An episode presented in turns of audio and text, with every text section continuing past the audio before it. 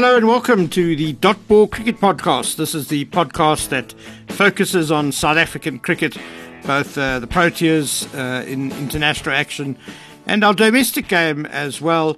And uh, it's a very great pleasure for me to welcome once again with me two former Proteas in uh, the former all rounder Jon Kent, who's just come back from a commentary stint in Sri Lanka, and uh, the former Proteas spin bowler Paul Harris. So, guys, the ODI series against India, wow. I mean, uh, following on from the Test series, which uh, was remarkable enough, South Africa coming from 1 0 down to win 2 1 with uh, two fourth innings chases of more than 200, and then to whitewash India 3 0. Uh, did anyone expect that? Look, I don't think anyone thought uh, 3 0 was going to be the, the outcome. Um, but certainly the Proteas took a lot of momentum from that Test series into the one days. Um, you know, I thought that our batters played their spinners incredibly well on wickets that you know should have really suited them, especially in Paul. Um, our bowling lineup again was superb. Um, you know, asked questions, uh, kept totals down, um, and you know, even guys. I mean, I thought Phehlukwayo was amazing. All a wonderful performance, and uh, you know, probably couldn't come at a better time for South African cricket uh, for us to have such a wonderful win both in the Test series and in the ODI series. Jon Kent, uh, Paul has touched on it. Uh, that for me was the main feature of that ODI win was that previously India have really dominated the Proteas when it came to spin bowling, both uh, in terms of their spinners, especially over here in 2018, uh, Yuzvendra Chahal and uh, Kuldeep Yadav. Um, and their batsmen have generally dominated our spinners, our spin bowlers as well. But it was an incredible turnaround, wasn't it, in, in this series? Yeah, I think our spin uh, bowling has come to the fore in the last while now with two really experienced players, and they are, you know, leading us forward very well. Um, I also I was a little bit surprised, I suppose, to see how much someone like a like a Markram bowled, um, but he did a great job as well. So that's you know just another string to the bow where obviously his his, his form of the bats just dipped off a little bit, but knowing you know the class of the guy. That's not a problem. Uh, but also that first uh, the first ODI, I was very surprised at how how low and slow that wicket did play. I was even though we know it's generally like that, but the last few seasons in domestic cricket, it's really been a good wicket with a bit more pace and bounce, and and the runs have flowed. But a bit tougher work. But what the skipper did coming in at 310 off 143 balls, him and der Dussen really really put something together pretty special and got us to a big score on that wicket, um, winning by 31 runs in the end. And yeah, Van der he, he obviously played it well below a run a ball, but that last sort of 20 balls that he came in, he ended up uh, 129 of 96 balls. Um, that really that really knocked the stuffing out that Indian team. We've mentioned spin bowling, but uh, Paul, I guess going into the series, there were question marks over South Africa's batting. Um, wow, I mean, they answered that in, in the best way possible. Uh, we'll get to Aiden Markram. I guess there might still be question marks over that one's place, but um, de Kock, Malan, Bavuma, Van der Dussen, that top order now just looks very settled. It's, it certainly does. Um, you know, I'd love to see a couple of the people that were throwing around. We don't need Quinton de Kock on social media after he retired from Test cricket. like to hear their thoughts now. Um, but certainly, you know, when he's playing well, like he did, and you can see he's enjoying his cricket, he's playing with a smile on his face. It just changes the whole complexion of that team. I mean, he scores quickly, he dominates both seamers and pace. Uh, you know, he's just a remarkable player. And when he's playing like that, it gives other guys confidence. And you know, for his opening partner, it must be so must be wonderful to bat with him when he's in this kind of form. Um, they both played exceptionally well, um, and you know I think we found our opening partnership going forward in white ball cricket, which is uh, which is great to have. Um, you know the rest of the team. I mean, Temba Bavuma, I think he's. Well, I don't think I know he's playing the best he's ever played in his life. Um, you know, he really has worked in his game. We saw in the Test series from a, from a sort of technical defensive point of view, he's next level. Uh, you know, and then we saw a bit of flair in the in, in the in the one day stuff. You know, he uh, played that game. I think he paced his innings superbly in that game. A, lot, a few people criticised him for batting too slowly, but he allowed van der Dussen to play the knock he did. And on that wicket, you know, it wasn't an easy wicket to bat on. It was very slow. Uh, there was quite a bit of turn, and I read the situation uh, brilliantly. So you know, well done to him. You know, to have, to have your your leader scoring runs and uh, you know and winning games is, is hugely important. Uh, you know, on the Aiden Markram question, look, I think uh, as everyone else, when you know, whenever Aiden comes in, I get hugely excited, and then 15 minutes later, I want to buy a foot of rope. Uh, you know, he's, he's sort of, uh, you know, he's frustrating everybody. We all know how good he is. Um, I personally think he's running out of chances, um, or maybe run out of chances. Um, I think you only get a certain amount of chances at that level. He's been afforded quite a few. Um, I'm a huge Aiden Markram fan, um, but you know, at the end of the day, you've got to put results on the board, and and he's not doing that. He'll know that, um, and he will be working as hard as he can to try and uh, change his uh, sort of form and his luck. Uh, but certainly it's got to come sooner rather than later for him. Yeah, Paul, just wonderful uh, to see Quinton de Kock, as you said, play the way he did. Uh, I'm always disappointed when, when a guy gives up Test cricket, especially at the age of just 28, 29. But if freeing Quinton de Kock up by not playing Test cricket is going to allow him to play like he did in this series, um, then I'm actually delighted. I mean, I mean that's the sort of form that can win us World Cup. So wonderful uh, if Quinton can continue playing like he did uh, in the series against India. Uh, you, you, mentioned playing the situation. Rassie van der Dussen, surely the the king of that at the moment. We saw it in the Test series and in and in the ODIs. And uh, Jon, just on on Aiden Markram, uh, I guess the vital thing about him though is in the ODI side, he brings that sixth bowler. Uh, just how crucial is that? And I was a little bit heartened by the 37 not out he scored uh, in the one game. He looked good in another innings as well. Um, so your your views on Markram still still a place in the ODI side for him? Yes, I, I would certainly agree with you. In the T20s, the ODIs, you know, he's offering a lot. Um, yeah, obviously, like Hera said, the the pressure is coming a little bit in terms of opportunities and how many you get. He's been in and out the squad a few times and worked his way back in the squad to get another opportunity. Um, you know, some guys only get one chance and that's it for them. So he's obviously been backed by the coaches and management, selectors, etc.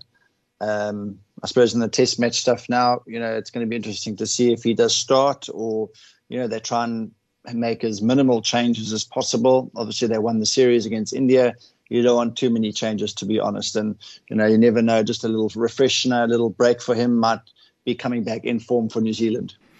Yeah, and of course, Markram uh, named in the ICC's T20 uh, Team of the Year, so his his place in the white ball format certainly a lot more secure than in the test side. Uh, Paul, you, you mentioned Andile Phehlukwayo's bowling. Um, we've mentioned the spinners. But uh, just in terms of the seamers, uh, another guy who I thought did really well, uh, particularly in the absence of Kagiso Rabada, was Lungi Ngidi stepping up and uh, kind of being the leader of, of, of the pace attack in the series. I think he's, he's certainly matured as a bowler, uh, Ngidi, and not as quite as uh, as much pace as he had when he came onto the scene. But what he's done is he's really worked in his control. He's worked in his line and length. He's got good slow ball variations in white ball cricket and it looks like he knows his game. You know, he's a very young guy to know his game as well. So you've got to give him a lot of credit. He's almost, you know, these days the unsung hero of that bowling lineup. Uh, you know, he just comes in, does his thing, uh, you know, does it well every time, and then uh, you know, the other guys seem to get quite a bit of the glory. Um, you know, he's been fantastic, and, and, you know, we need a fit, strong, rearing to go uh, Ngidi in that side, and uh, you know, it's nice now. We're starting to find, you know, there's competition for places which uh, you know not so long ago we you know we were struggling to get three seamers together. So you know it's it's, it's looking good. Uh, I think the stepping stones are there. I think it's it's got to be mentioned that the sort of leadership group, both the two captains have had a massive role. You know Dean Elgar and, and Temba Bavuma in leading the side. Uh, you've got to have a look at the whole coaching staff. You know from sort of Anton you know, to uh, bowling coaches, to uh, you know the people around the team, and then obviously you know Mark Boucher. We all know what pressure he's under at the moment, unnecessarily, and you know everyone's got to get a lot of credit for the way this team's playing at the moment. Yeah, and of course Lungi Ngidi had a had a very good Test series as well, topped the averages, 15 wickets uh, at an at an average of 15. So he's having a fantastic summer. Uh, Jon Sisanda Magala, uh, what did you make of his performances?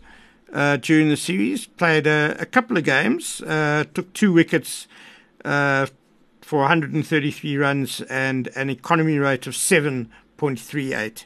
Yeah, I think um, a couple of things that normally let him down in the domestic game was wides, no balls, you know, those sorts of things. So unfortunately, he hasn't sorted that out. You look at the, the last game, he got three wides, two no balls. That's three hits, you know, and he's gone one for 69 off the 10. So you know, he he is a dynamic package. I think he's, you know, I don't know. You got to say who's the more X factor player. Phehlukwayo probably a little bit steadier.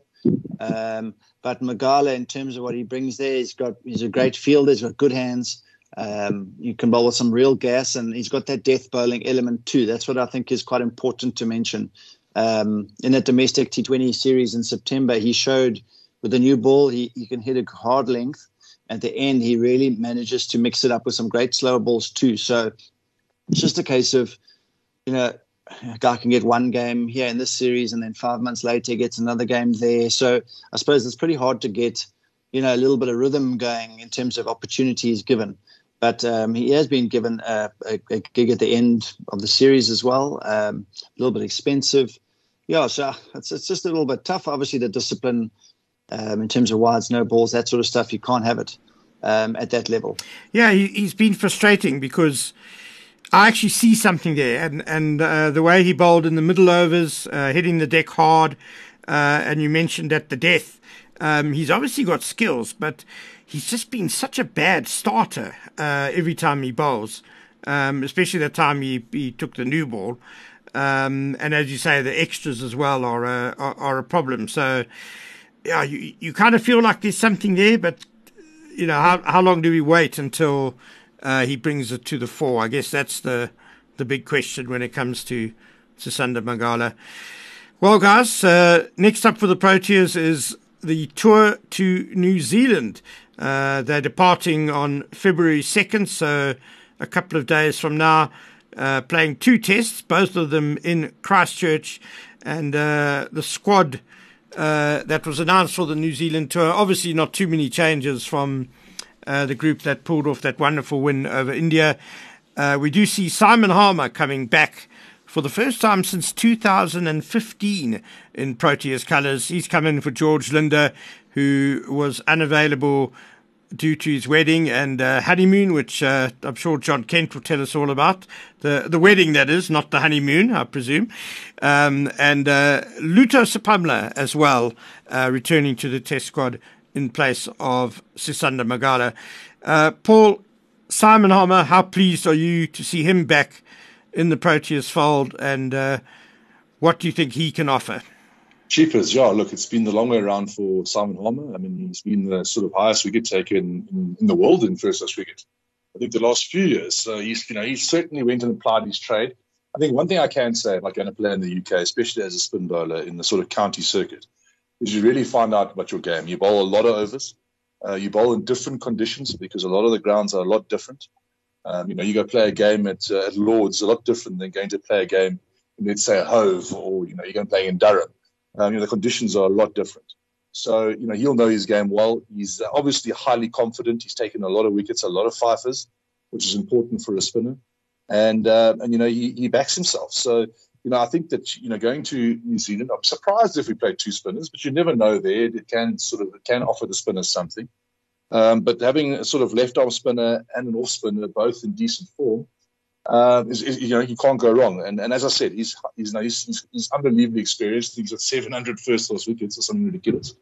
And um, you know, he can only add you know value to that uh, that group of guys. So a good selection. You know, we always give the selectors trouble when we they select teams who don't think they should. I think in this particular case, you've got to give a lot of credit. It's a very good selection. Yeah, uh, Simon Harmer in the last five years. Um, uh, just the stat. Uh, this is not counting the eight wickets he took for the Northern Titans this weekend.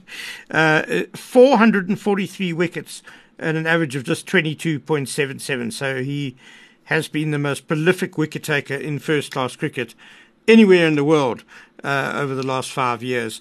So great to have him uh, as an option for the Proteas. Jon, uh, your your views on that Proteas squad and Sarel Erwee, we've been mention, mentioning Aiden Markram. He's been in the squad for a long time now without getting a game. Uh, he got a very nice little 93 over the weekend as well. Do, do, you think he could force his way into the test picture? Yeah, I think he is. He's putting some pressure on players at the top there. Dean's done a great job. Skipper, he's not going anywhere anytime soon, and he's a class player. And I just love what he brings to that test team. Um, Markram, yeah, maybe they might try something different. Uh, Keegan Petersen was positive out of this last series, um, the real find, and yeah, I saw some guys saying, you know, why is it taking so long to find a player um, like this? But to be honest, a lot of guys are selected very early in their career and they haven't gone through a dip in form or, or whatever it is. And a lot of guys, they only really hit the sweet spot in the late 20s, maybe early 30s. Um, and that's where he is. And, and there's still lots of cricket in him. Um, and I just like that he's done, gone through the, the mill and he's performed and he's got a lot of runs. Um, he's done this like a like a Mark, Mark Hussey, really. You see a guy who churns them out years after years, and then he doesn't get a chance too early. He's got to earn his spot. And when he's earned his spot, he's like a duck to water. So that's what you want guys coming into the test team doing. They've done the they've done the graft, they've learned their game, understand it, and they can adapt to all the types of conditions that are that are thrown out to them. So I think it's a good uh, sort of way to go about selecting the guys and who who've been there and, and they they battle hardened. You know what I mean? They're not soft. Um, they they can handle whatever's thrown at them. But obviously the youngsters, different story depending obviously on on how old they are, where they come from, how they've played. I suppose some some obviously get fast tracked at a young age, and that's that's that's how it works. But in sort of the Test cricket, those guys who, who are consistent are normally guys who have gone through years and years of of, of putting the numbers the numbers up. Um, and now it's great to see him come you know come good. But uh, on the spin, yeah, really good that there's two different types of spinners. I guess there's the likes of Conways and, and those sorts of players we're going to be up against in the series. And he's been amazing in all formats, really. The old man used to play in Joburg and then he came to the Dolphins for a little bit, I remember. And then he went to go play club cricket in New Zealand for a couple of years. You know, you think, you know, you've got to really do some soul searching when, when you do things like that. Go play club cricket and prove yourself from from the bottom up. Um, so I'm excited to see how Conway does against us as well in the series. Yeah, the Devon Devon Conway story is uh, truly remarkable. And uh, yeah, sometimes just a change of scenery, I guess, uh, makes a massive difference. Uh, Grant Elliott, I think, a guy uh, closer to uh, the era that you two guys played in. Um, another one who, you know, really couldn't really get a look in here in South Africa and went to New Zealand and uh, became an international star. It, it's interesting the comments you made about where has Keegan Petersen been on the test arena. It was Ian Chappell, the former Australian captain, who kind of led uh, those questions, which I, I, found quite surprising because, uh, as you uh, kind of hinted at, Jon, Australia have had a history of actually choosing batsmen when they're in their 30s, when they really know their games really well and have, you know, 10,000 runs uh, behind them. And you mentioned Mike Hussey, he's obviously the, the prime example of that. Uh, Paul, looking at where uh, South Africa are going to be playing those uh, two tests, uh, Christchurch, the Hagley Oval, uh, what what can they expect in terms of conditions there? Look, I mean, I think you've got to look at New Zealand conditions in general. I mean, I haven't, uh, I wasn't fortunate enough to play there, so can't give you too much personal experience. But uh, wickets do generally go around a bit; they give it a swing. Um, but then it's also good for batting. So you know, I think it, I think they're pretty fair wickets in general in, in New Zealand. You know, if you try to bend your back, and you look at a guy like uh, Wagner, bends his back, gets something out the pitch. Um, you know, if you if you if you can swing the ball, you, you know they've got bowlers there. Southee really swings it. Trent Boult really swings it. So if you can swing the ball, you need your bowlers to be able to swing the ball there in those conditions. Probably not as much seam movement as you get here in South Africa. Uh, you know, a bit better for batting. And when the ball gets a bit older, it, uh, it, it's pretty good, and you know it can support the spinners as the day goes on. There will be a bit of rain about, you would imagine, as usual in, uh, in New Zealand. It's not afraid to rain in that in that part of the world. So, um, you know, I think we've got a good all-round squad to play in those conditions. Uh, but we have to have our A game. We're coming against a very well-oiled, very well sort of trained and uh, and good cricket teams. So we'll have to play our, our sort of our best cricket. Uh, if we don't, we'll, we'll, catch a club.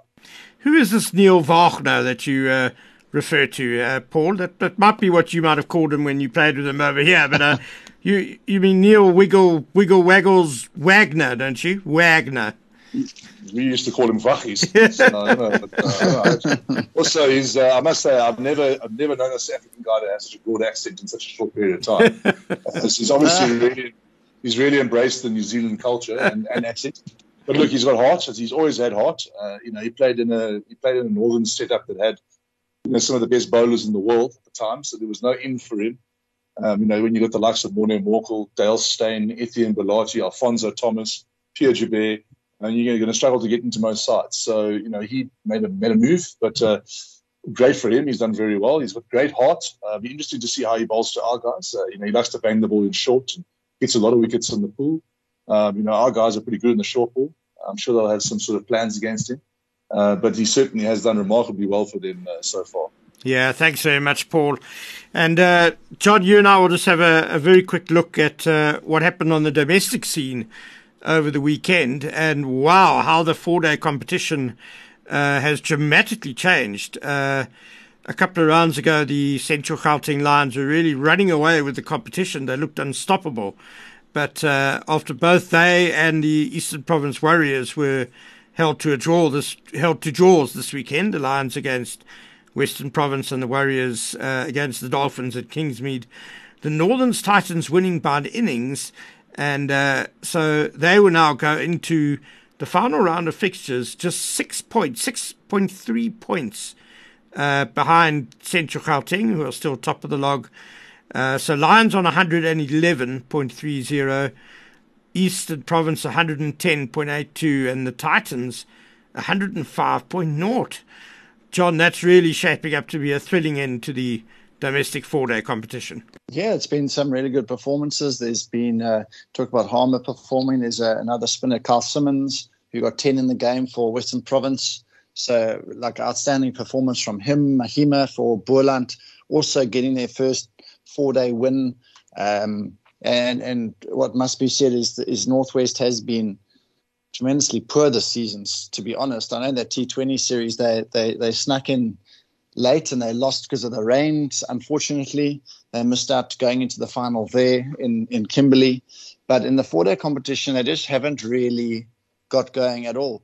Uh, they've been well beaten. Hmm, they've been they've been well beaten in most of these games. They haven't really managed to put on decent scores, and as a bowling unit, they haven't really managed to get even close to taking 20 wickets uh, throughout. So they've been a sort of the big disappointment so far. But yeah, they've been some good good performances. Avia, Rickelton, hundred, uh, Bird. It was his first uh, first class hundred, a really good one. Uh, so he's he's has just taken a bit of time to find his feet, but uh, you know he's a big boy, he's tall left hander, top of the innings. Um, you know, but more powerful than the, the old Patek of yesteryear. Um, but yeah, he's a real hard hitter of the ball, and you know, guys like Bedingham in the runs, geez, he's just he can't stop scoring runs. That guy, so something to maybe some people to uh, think about. He obviously is going back to England now, from the sounds of things, back to his county uh, to do his time to qualify on that side. Um, but yeah, it's uh, it's it's a lot of talent, a lot of good players putting in some good performances. So it's great to see. Indeed. So uh, Simon Harmer is now the leading wicket taker in the four day domestic competition. He's taken 35 uh, at an average of just 19.45, so making a wonderful return to South African domestic cricket. And uh, on the batting front, Ryan Rickelton, really, uh, he's been in the Proteas squad without getting a game, but uh, certainly knocking extremely hard on the door. 473 runs in just five innings. Uh, and this weekend he scored a 90 in the first innings and then batted the Lions to safety in the second with an unbeaten 100. 100. So wonderful to see uh, players at the uh, in the in Division One really sticking their hands up and uh, putting the incumbents in the Proteas side under a bit of pressure. That's all from us for this week at the Dot Ball Cricket Podcast. We look forward to those two test matches in New Zealand, the first one starting on February 17th. And uh, we will chat again uh, with you after that. And don't forget that you can subscribe to the Dot Ball podcast and you can also follow us and uh, communicate with us on Twitter if you like. And uh, that address is at Dot Ball Podcast. Thanks very much to Paul Harris and Jon Kent. I'm Ken Borland saying goodbye till next time.